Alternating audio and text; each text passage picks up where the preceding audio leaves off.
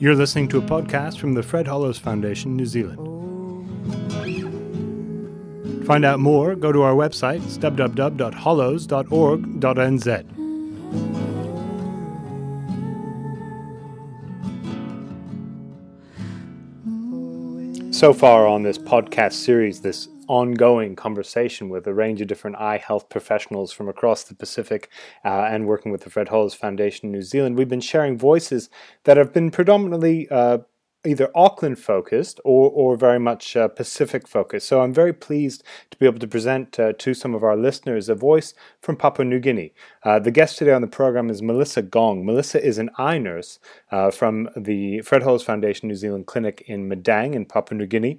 Uh, she actually was coming to Auckland, uh, to New Zealand, to present some of her work at a RANZCO conference in Rotorua. and so she was sharing some of her findings and her experiences of the challenges of, of of, of delivering eye care, of overcoming some of the cultural issues, of overcoming some of the logistical and resource issues that, that one faces in trying to do this work of reaching the blind people, finding them, convincing them to come to the clinic, and then making sure that, that they can deliver the very best quality care to people in Papua New Guinea.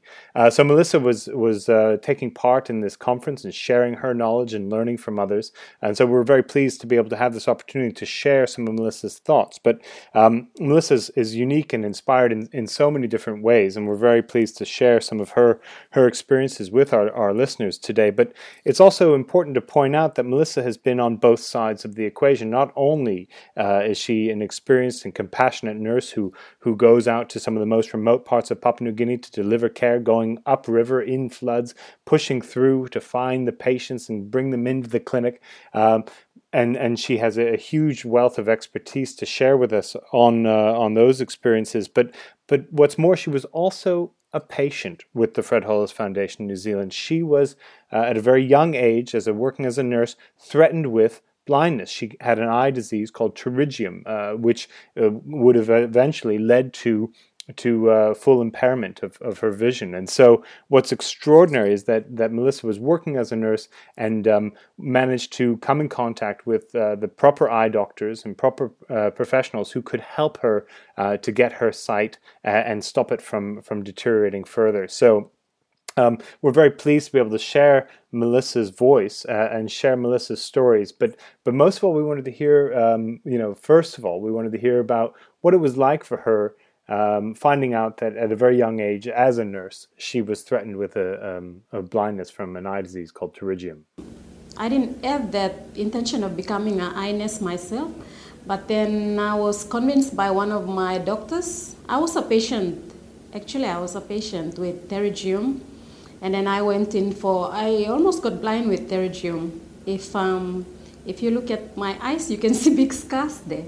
So after I had my surgery, uh, my doctor encouraged me to join the eye team because there were applic- uh, positions going out for eye nurses. So he told me that, oh, we have Fred Hollows Foundation within uh, Hospital and they're trying to set up and they want eye nurses. So I decided to apply for that position. And you were already a nurse, is that right, Melissa? I was already a nurse, just a general nurse, but I was working for private and church-run health centers. What was that like when you found out that you might lose your sight? Were you scared of going blind at such a young age? Well, I didn't know that I was going to go blind, but um, it was very uncomfortable.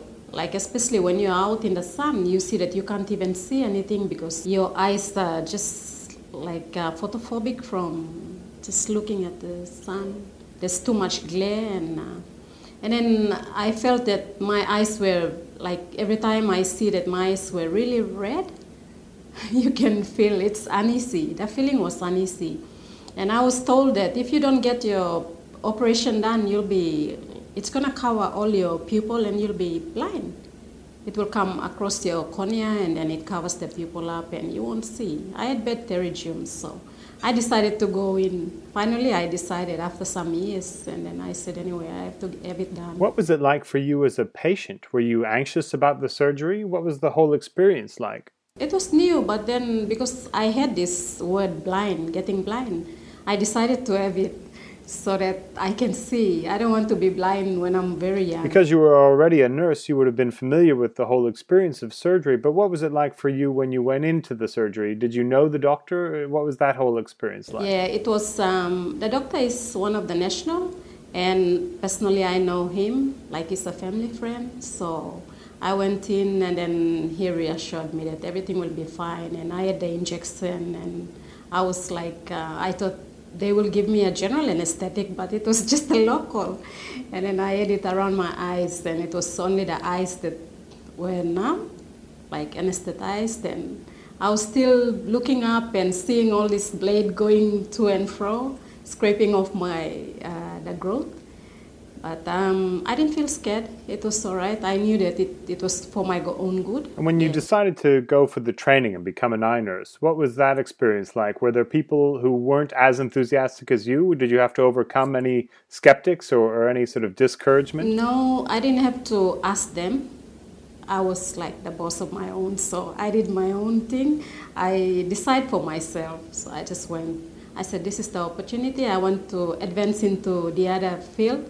Instead of being a, just a general nurse, I am in general nurse, so I decided to take this up.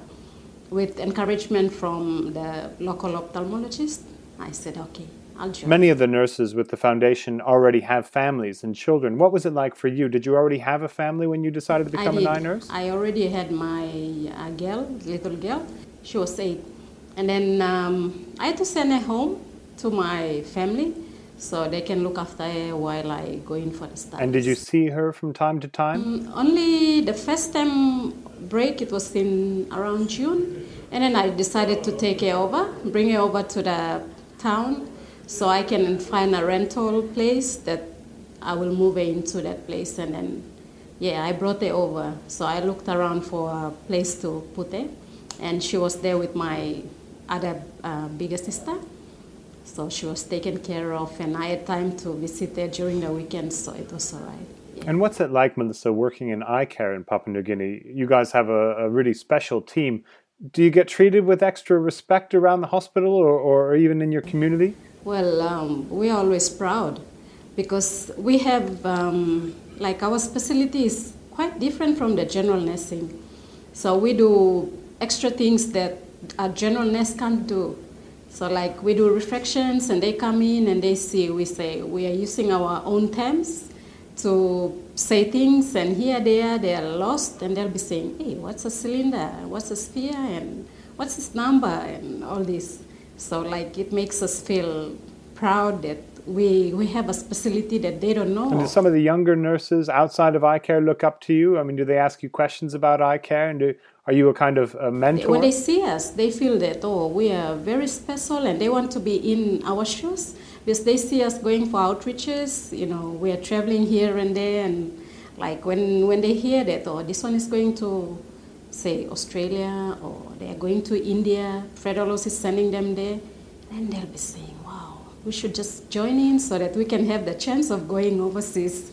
Yeah, so we feel more special than them. And what's it like for you, Melissa, to have these these international professional experiences, to travel to places like Sydney and, and Auckland and, and to be part of this international network that's helping each other? Um, first of all, I've, I've been to Sydney, which was like interesting, which was, um, it was my, it, it was a new experience for me, which I, I feel that um, it's something new and you know, if I was to be in the like public um, setup, just doing uh, general nursing only, I wouldn't have the chance of going for such things like this. But then when I joined the eye care, it was a privilege for me, I would say, to be exposed to such travels like this and meetings, conferences, and all this despite the extra resources that you might have in eye care, doing your job is, is not easy. Can you talk about some of the challenges that you face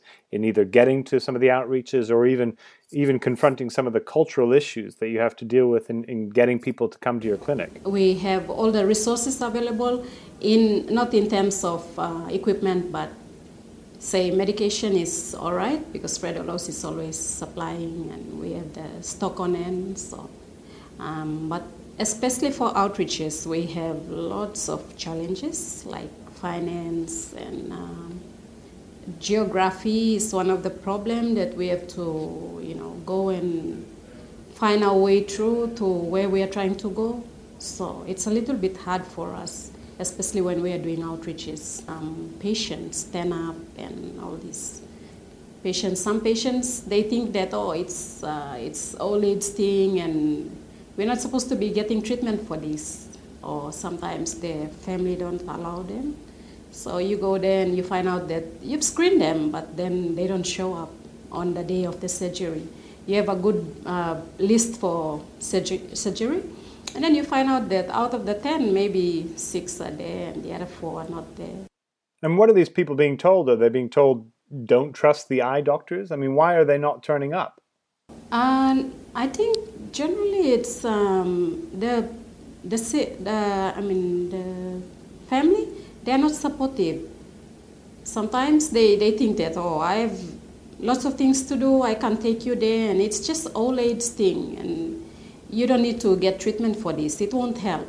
So that's the mentality. Maybe we need to do more awareness so, so that they can they'll be aware of what the outcomes will be. Beyond some of those cultural issues, can you talk about some of the physical challenges that you guys face in terms of the geography of getting to the outreaches or getting the patients to come to your clinic? Uh, is it ever dangerous for you guys when you're out on outreach? Do you ever feel um, at uh, risk? Not. It's not. Uh, it's not quite dangerous, I would say, but just uh, say if it's raining, you don't get in. Got, I mean, get to the place in time.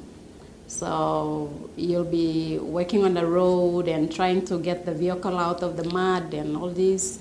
And sometimes you're traveling up the river. Like uh, we had a um, interesting outreach in Daru, Western Province, where we had to for the screening, we had to clear all the, all the debris in the river because it was flooding, and we were trying to go up the river to the place where we are supposed to be doing the screening. And then it took us like two hours to just go up there because we have to clear our way and get to the place where we're supposed to be doing screening. So this, uh, because of the geography, we have challenges. Melissa, for many of our listeners, uh, their perceptions of Papua New Guinea will be shaped by some of the sensationalism in the media. It'll be about you know the rascals and, and the dangers of Papua New Guinea. What's it like operating in a country uh, with that as a backdrop. Uh, do you ever feel like that, that there is a real danger there, or is it really just uh, sensationalism? I think there is. There, there are some dangers when you're traveling around, but maybe because we are locals doing outreaches and we are going out, we don't encounter problems like this. It's okay when we are going out for outreaches. Maybe some areas of Papua New Guinea they have this, but generally the places that we've gone to we haven't encountered any of these problems. At the end of the day the work is really about helping the patients. Can you talk about or share with our listeners an experience or experiences that stand out in your mind experiences where you've seen the impact that the work is going to have uh, and, and the change it's going to make in somebody's life? Okay yeah i've, I've seen lots. We have uh, patients like blind with cataract and then you when you do surgery on them you find that uh, when they can see the next day, you see tears coming down their face, and it's very like um, emotional. Yeah. And what does the name Fred Hollows, the man, mean to you? Does that inspire you in any way in the work that you do? So, I mean, when I look at Fred Hollows, I it, it sort of gives me this um, idea that it's because of him uh, we continue to restore sights. You're listening to a podcast from the Fred Hollows Foundation, New Zealand. To find out more, go to our website, www.hollows.org.nz.